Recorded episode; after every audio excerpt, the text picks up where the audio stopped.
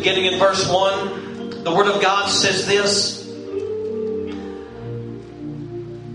He says, I appeal to you, therefore, brothers, by the mercies of God, to present your bodies as a living sacrifice, holy and acceptable to God, which is your spiritual worship. Do not be conformed to this world, but be transformed by the renewal of your mind, that by testing you may discern what is the will of God, what is good and acceptable and perfect. For by the grace given to me, I say to everyone among you not to think of himself more highly than he ought to think, but to think with sober judgment, each according to the measure of faith that God has assigned. For as in one body we have many members, and the members do not all have the same function. So we, though many, are one body in Christ, and individually members one of another, having gifts that differ according to the grace given to us. Let us use them. If prophecy, in proportion to our faith; if service, in serving; the one who teaches, in his teaching; the one who exhorts, in his exhortation; the one who contributes, in generosity; the one who leads, with zeal; the one who does acts of mercy, with cheerfulness. Amen. This is the word of the Lord. You may be seated.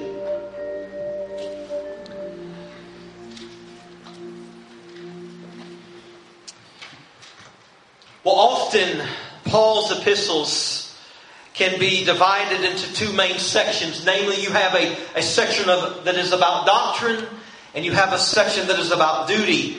Uh, Ephesians is a great example of this. The first three chapters are about Christian belief, and the next three are about Christian behavior. And this pattern I want to point out because I believe it's important. It's the way that we should approach, I believe, Christianity. Uh, we should always begin with doctrine, with belief. And that doctrine should lead us to radical behavior. See, so many people try to begin with duty. They try to start with behavior. They're trying to, to keep the rules. But if you don't start with the gospel, if you don't start with belief, you'll never be able to keep the rules. And then you have those who are all about doctrine. Some of them have degrees in theology. They know the Bible frontwards and backwards. They can quote Scripture to you, but that knowledge never produces any fruit because they are just Uh, about getting more and more knowledge, and they have no practical application. So I want you to see as we, uh, at the forefront of this message, that doctrine and duty are very important. And always start with belief and then move on. Let that overflow into behavior. We find this same pattern in the book of Romans. The first eleven chapters of Romans are dedicated to the gospel. And here's the message, a summary message of what you find in those eleven chapters. It talks about the truth that we are all sinners and that God is perfectly holy and He's perfectly righteous. That we all fall short of His righteous standards. It teaches that we are deserving of the wrath of God because of our own unrighteousness. But that God, in His great mercy, gave us Jesus, who lived a perfect life and died a gruesome death in our place, thus appeasing the justice and the wrath of God and making it possible for all who trust in Him to be justified or to be saved, so that there is now no condemnation for those of us who are in Christ Jesus. Can I get an amen? Amen. So that's Romans one through eleven. Paul begins now a new thought in chapter twelve with these words. I appeal to you, therefore, brothers, by the mercies of God. See, the word therefore is important. It connects you to the previous chapters and thoughts.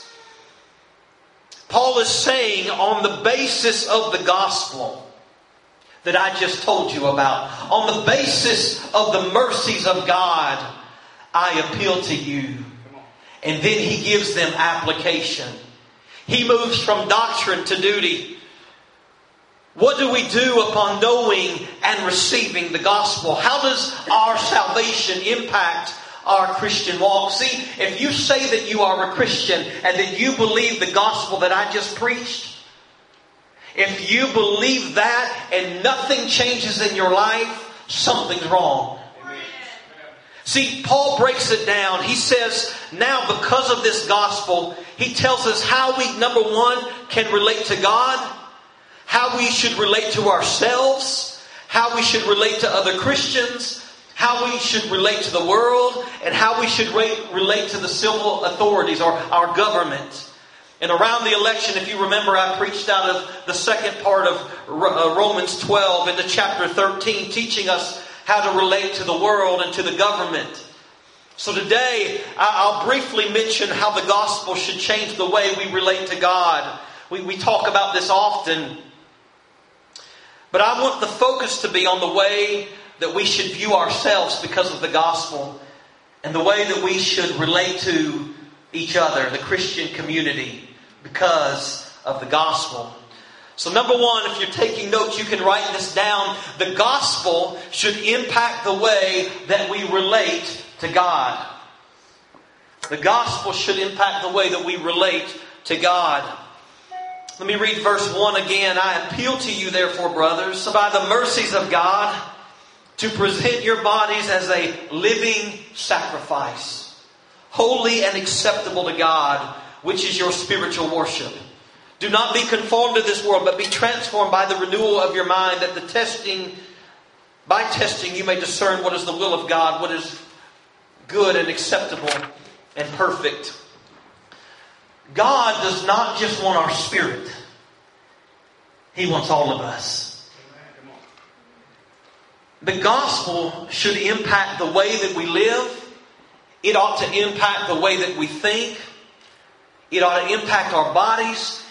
And it ought to impact our minds. True spiritual worship is not just singing songs that get us all teary-eyed. Spiritual worship is giving ourselves fully, wholeheartedly to God. When we are saved, we become part of the family of God. And like I talked about on Wednesday night, if you were here, you heard me talk about James, who calls himself a servant of God. And that ought to be the testimony of every believer. That ought to be the way that you see yourself is, listen, I am a servant of the Most High God. I'm part of the family of God. That's what we mean when we say Jesus is Lord. That means He has lordship over my life. So we offer our bodies and we offer our minds to the Lord. Have you ever heard someone say that, well, it's my body, I'll do with it what I want? Kind of a don't judge me kind of attitude. Well, that's not the heart of a Christian. Because it's not mine anymore. Everything I have belongs to the Lord. Body, soul, spirit. Amen? Let's talk about what it means to present our bodies as a spiritual sacrifice. Uh, Bible teacher David Pawson tells an incredible story uh, of uh, a man who was at a missions convention. And the purpose of this gathering was to raise money for missionaries to mobilize the gospel. And so he's listening to missionary after missionary, story after story. And he's so compelled. He wants to do something. And there, it's time for the offering to be received. And all of this money, one hundred percent of the funding will go to missionaries to mobilize the gospel. And so he reaches around to his back pocket and realizes that he doesn't have his wallet. How many have ever felt that? Like your heart sinks. And he was humiliated. He's up sitting towards the front. And he says, here I am. The whole point of this is to raise money for missions. And I have nothing on me to give. And so he bowed his head in prayer and says, Lord, what do I do? And at that moment, he felt the call to missions. And he took out a piece of scrap paper from his notebook. And he wrote on that paper simply his first name and his last name. And he put it in the offering plate. Lord, I don't have money to give today, but I want to give you more than my offering. You can have me. That is the heart. It doesn't mean that everybody is called to be a missionary, a, a global missionary at least. But we are all called to give ourselves fully and wholeheartedly to God. Don't feel like you give your ten percent in the offering plate and come on Sunday morning and feel like you've done good enough. He wants your Monday through Saturday as well. Come on, somebody. So God doesn't just though want us to present our bodies. He wants us also to present our mind. In other words, it's not just enough to do good. He wants us to think like the Word of God as well. Amen? Amen. James one twenty-one says this, "Therefore put away all filthiness and overflow of weak wickedness, and receive with meekness the implanted word which is able to save your souls." Think about that. God doesn't just want us to do good things. He wants our minds to be transformed. We are not supposed to think like the world. And I don't know about you, but Christians make me mad on Facebook. Because I want to say, do we read the same Bible? With your views and your thoughts and the way you're conducting yourself, we're not supposed to think like that. God wants our minds. He wants our minds to be transformed. According to verse two, this is very interesting. The reason that many individuals do not know the will of God is because they haven't given their bodies and their minds to the Lord. I don't understand. I, I don't know what the Lord wants me to do. I can never hear His voice like you hear His voice. Could it be that you haven't surrendered to the Lord? What we just sang about. I, I surrendered. I, I want you to picture that I had a, a... Well, here, I'll use this as an illustration. Let's say right now that I wanted to fill this up with God's drink L eighty-one. Come on, somebody. Before I'm going to fill this bottle with L eight... what would I have to do? I've got to empty it, right? So many people are up here crying their eyes out. God, I want you to, uh, to fill my life. I want you to, I, I want to feel your presence, God. I want to know you more. But they're still filled with their own stuff. And there's no room for the things of God. If you want to know the will of God, if you want to know the heartbeat of God, if you want to be close to God, you've got to, I would, I, if, if I didn't need my water, I'd dump it right now. But but you've got to empty yourself out. You've got to surrender. Number two, not only should the gospel affect the way we relate to God, but the gospel should impact the way that we view ourselves. Look at verse three. "By the grace given to me, I say to everyone among you, not to think of himself more highly than he ought to think." This will help some folks this morning, amen? "But to think with sober judgment, each according to the measure of faith that God has assigned." Notice how he starts this. Before he talks about you and me, he says, "For the by the grace given to me."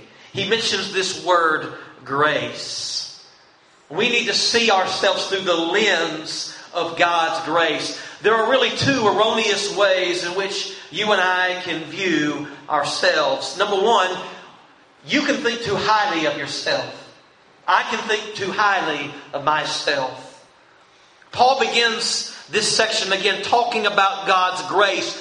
And if you realize that every good thing in your life is because of the grace of God, you would not be able to boast in your own doing. It'd be impossible. We need to remember that every gift we have, every good and perfect gift comes from the Lord. We recognize that, oh, the reason I can sing, or the reason I can preach, or the reason I, you know, I, I can, I'm so good with children or youth or whatever it is you do, it's because of God's grace in my life. And I have been around preachers who believe that they are God's gift to the earth. They are more important to the body of, of, of Christ than anyone else. There's this kind of unsaid thinking that if you're a preacher, you're more important. I've dealt with this with, I was a worship leader for fifteen years, and I've dealt with it with singers and musicians. They think that they are God's gift to the world, and they, they, they don't really care what they say or what they do, because you should just put up with it because they're so good. And people feel like they're irreplaceable. But can I tell you that no one's irreplaceable? If you're going to bury the gift, God will raise up somebody else. And we've had it. We've had people step out thinking, well, I don't know what the church is going to do now. And God will send ten more our way. Hallelujah.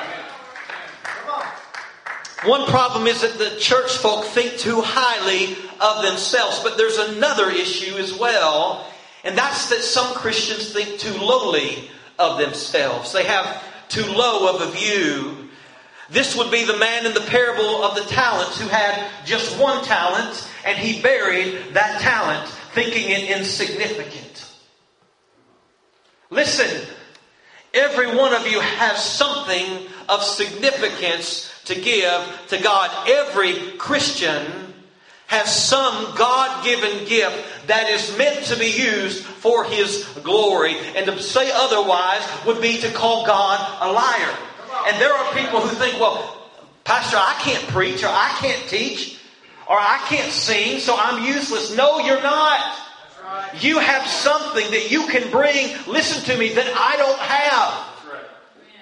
You are special and you are unique, and God has given you something.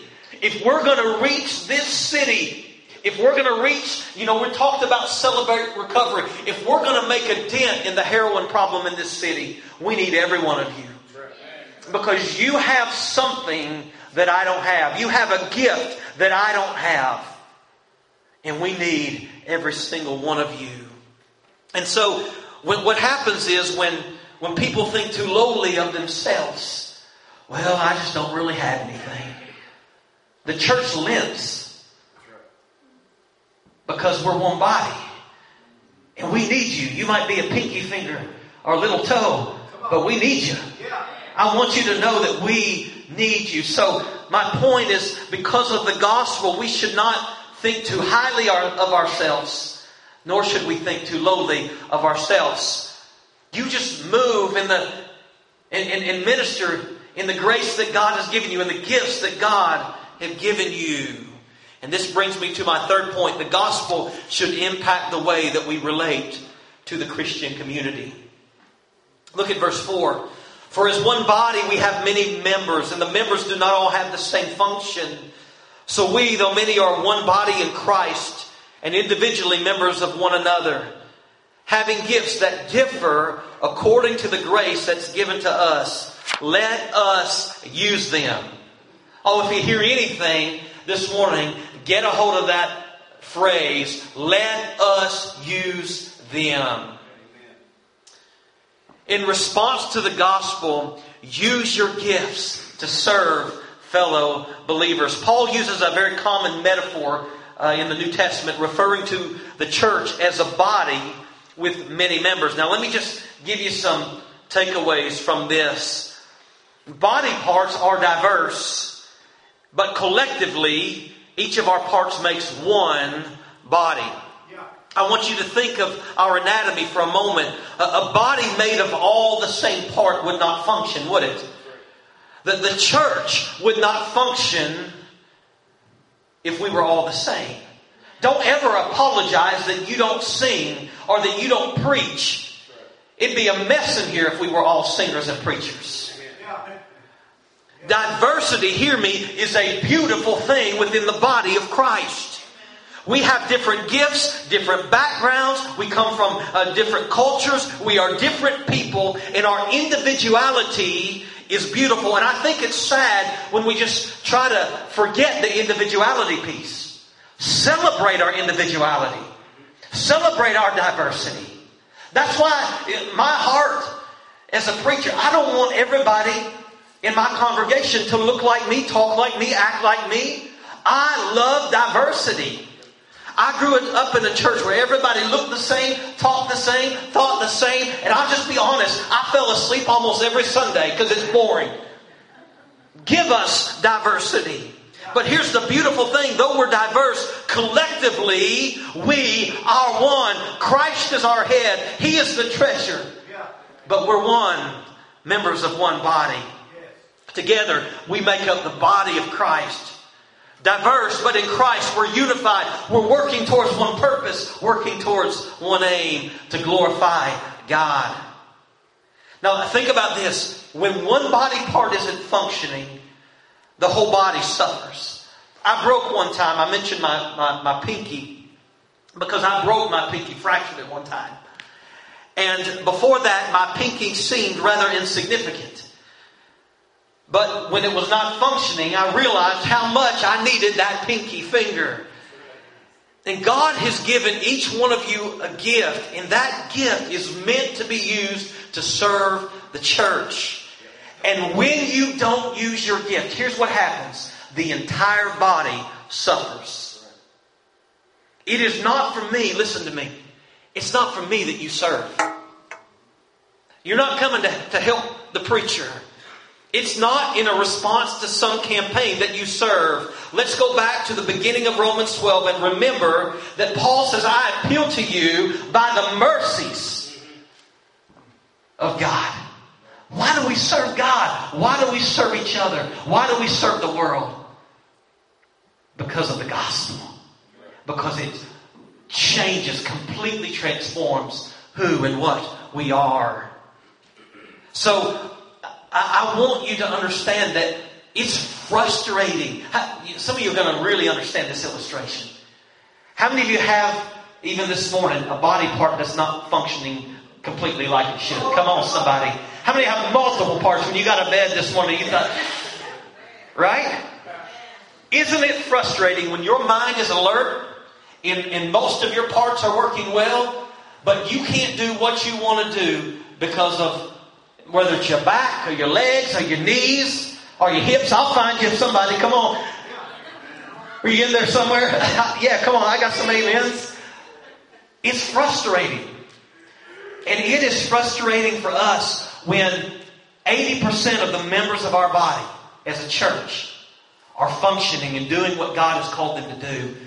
But we can't be fully effective. We're crippled because a kneecap or an elbow, or whatever it might be, is not using their gift to serve the church and the Lord. I want you to think about that. Let me bring something else out here that's very important. Don't try to use somebody else's gift. Come on. Verse seven says, if you're gifted in service and serving, if you teach, teach. The one who exhorts in exhortation. The one who contributes. Do it in generosity. The one who leads with zeal. The one who does acts of mercy with cheerfulness. Eyes don't function too well as ears, do they? Hands don't function too well as feet. And the same goes for our church. Several people idolize certain gifts. And so they, instead of using their gift, they're trying to be somebody that they were never meant to be. Do you hear me? If you're not called to be a preacher, don't preach. I'm not talking about you need to share the gospel, but I'm talking about don't don't, don't let that be your dream. Don't don't try to go after that if that's not your calling, your giftedness. If you don't have the gift of teaching, don't teach. If you don't have the gift of, of singing or playing, please don't join the worship team. I had one young lady, I was early on in my worship ministry. She comes up to me, she says, Pastor, she said, I'd like to join the worship team. I said, you would? College-aged girl. I said, she says, yeah, I would. I said, what do you do? She says, well, I, this was a, this was in Mount Zion. She says, I play drums. And I said, you do? How long have you been playing? Oh, Pastor, I've been playing a long time. I said, that's awesome. I said, are you good?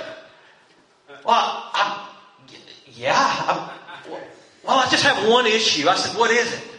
She said, tempo. And I said, baby, you're not a drummer. Don't try to be a drummer if, if tempo is your issue. Are you with me? If you can't sing on pitch, sing your heart out out there. Just please don't get on a microphone. And that doesn't make you less of a person. Because God has given you something. He's gifted you with something. And if I would have let that young girl on the praise team as a drummer, what would have happened is not only would our music have suffered, but another area of ministry would have suffered because God had given her a gift. And if she's on the worship team, she's not doing what it is that she's called to do. So in response to the gospel, use your God-given gifts to serve the Christian community. Let me just make this very plain, and I don't say this as a rebuke, I say this in love, but this is as plain as I can put it. Our church is not functioning to its capability because we don't have one hundred percent participation in Christian service. We have gaps.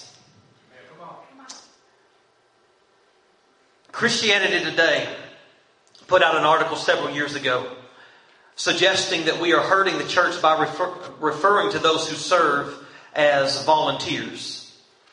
And this makes a lot of sense to me. Think about this. When something is your duty, you don't volunteer, you do it. It's expected of you. You don't wake up in the morning and volunteer to take your kids to school, right? You, you don't talk like that. You don't say, sorry, I can't go golfing this weekend. I'm volunteering at my house. What would you say? I'm a dad. I'm a mother. I'm taking care of my children. I have responsibilities that I'm taking care of. And we see, we volunteer at places that we're not expected to be at, whether it's at Red Cross or the Salvation Army. Those are good, good places to be. And I, I hope you serve at those type of places. But these places are optional. Places of service. So yes, you're volunteering. But when it comes to the church, this is your body. This is your body. And it is your spiritual duty to do what God has called you to do. We are servants of God, not volunteers. Because when you came to Jesus Christ, you're not a volunteer. You don't get to pick and choose the days that you serve Him. You are a servant of the Most High God. So this becomes your duty.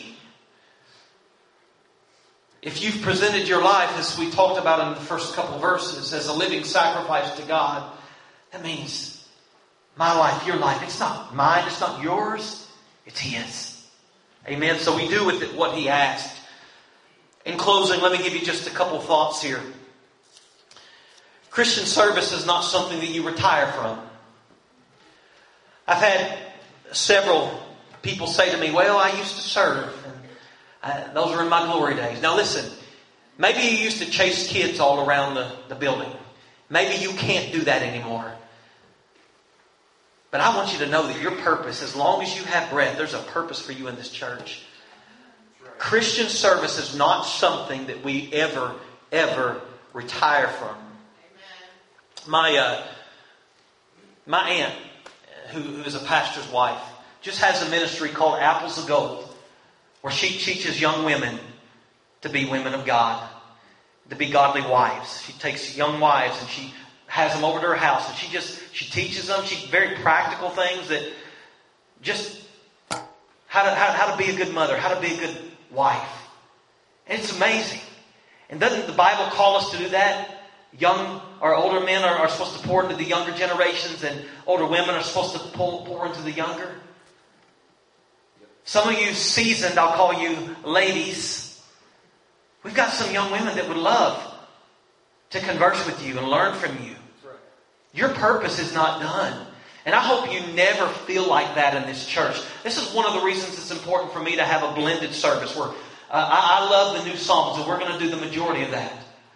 But why do I want a hymn here and there? And a, because I want you to know, senior saints, that you're still valued.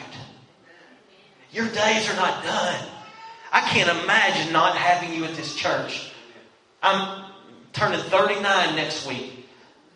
To, to many of you, I'm still a young buck, right? I, I, I preached a, a, uh, Bailey's dad's uh, memorial this weekend, and I came in and they all go, he's a preacher? They thought I was like twelve and a half. Darlene says, I already fell down, and she walks in with a word of encouragement and says, you look even younger when you dress up. That's right. That's why I'm in a suit. So, Christian service is not something that you retire from, nor is it something that you have to get to a certain age before you can serve. You, I, I love that last week our, our, our children, our, our, our students, our teenagers. Wasn't it awesome that they were leading us in worship and song and human video? I mean, all these things. Listen, they already have value in this church. It's not that we're waiting till they're eighteen or twenty-one or twenty-five or thirty, whatever. Every one of you in this building has purpose. Another thought here. You will never feel a part of the church if you don't serve. You'll never feel a part of it. I have people say, well, I'm going to leave because I just don't feel a part. And I've told you this before. And these are the people who usually come right when service starts, leave as soon as it's over, don't talk to anybody. And I promise you they're not serving. And you know what? It's it's interesting to me, just seventeen years of ministry, and I hardly hear any complaints about anything anymore because you all are, are just the best. Uh, seventeen years of ministry, you guys are the most gracious, loving, kind church that I, I just hardly ever hear complaining and grumbling. And I thank you for that. But um, people, I, I've noticed over the seventeen years of my, my ministry that the biggest complainers and grumblers are the ones that don't help us at all. They just want to sit back and judge everything that everybody else is doing. If you don't help, you don't have a right to. You don't have a right to say anything negative. Okay? Let, let's let's think about this. Let's all be a part. You're you're not going to feel a part of the body if you're not functioning in what you've called to function in. So this this is critical. You'll never, ever, ever feel a part of the church. I want to think of the human anatomy one more time. Isn't it frustrating when one of your body parts, I'm going to go back to this, is not functioning? You want to do things, but you can't. There's a statistic that says it's called the Pareto Principle. Have you guys heard this? It says that twenty percent of the people will do eighty percent of the work. And I've been told, pastors, you just got to accept this. I refuse it in this church because Ephesians four twelve tells me this, that it's my job to equip the saints for the work of the ministry. See, a lot of people in churches today, they think the preacher signed up to do all the work of the ministry. It's not my job. I'm sorry. Don't, don't shoot the messenger this morning. All right? My job is to equip you to discover, develop, and deploy, just like we did do for our teenagers. Your gifts, to help you discover your gifts, to develop those gifts in you, and then deploy you. Say, hey, do them. Do your gifts. Use them for the Lord. So here's the application for today. This is Get Plugged In Sunday. I want to ask you just a couple questions, and then we're going to do something a little bit different than, than normal. Um, let me ask you this. Do you know, and you can answer this to yourself, do you know your gift, what God has gifted you with? Or gifts? Do you know your giftings? If not, here's what you do. Today, you see one of our pastors, or you see in the back, Miss Darlene, raise your hand, Darlene. She's our connections director. Her job is to help connect you with whatever you have. She'll talk to you and figure out what you're good at. And she's, her job is to connect you in a ministry that you can serve in. So, most of you know what your giftings are. You're good with children, you're good with youth. What? If you do know that, if you know what you're gifted in, I want to ask you a really point-blank question. Every person in here that calls Real Life Community Church their home, are you using that gift or gifts to serve this community, this church? Okay? If you are, I want to say thank you.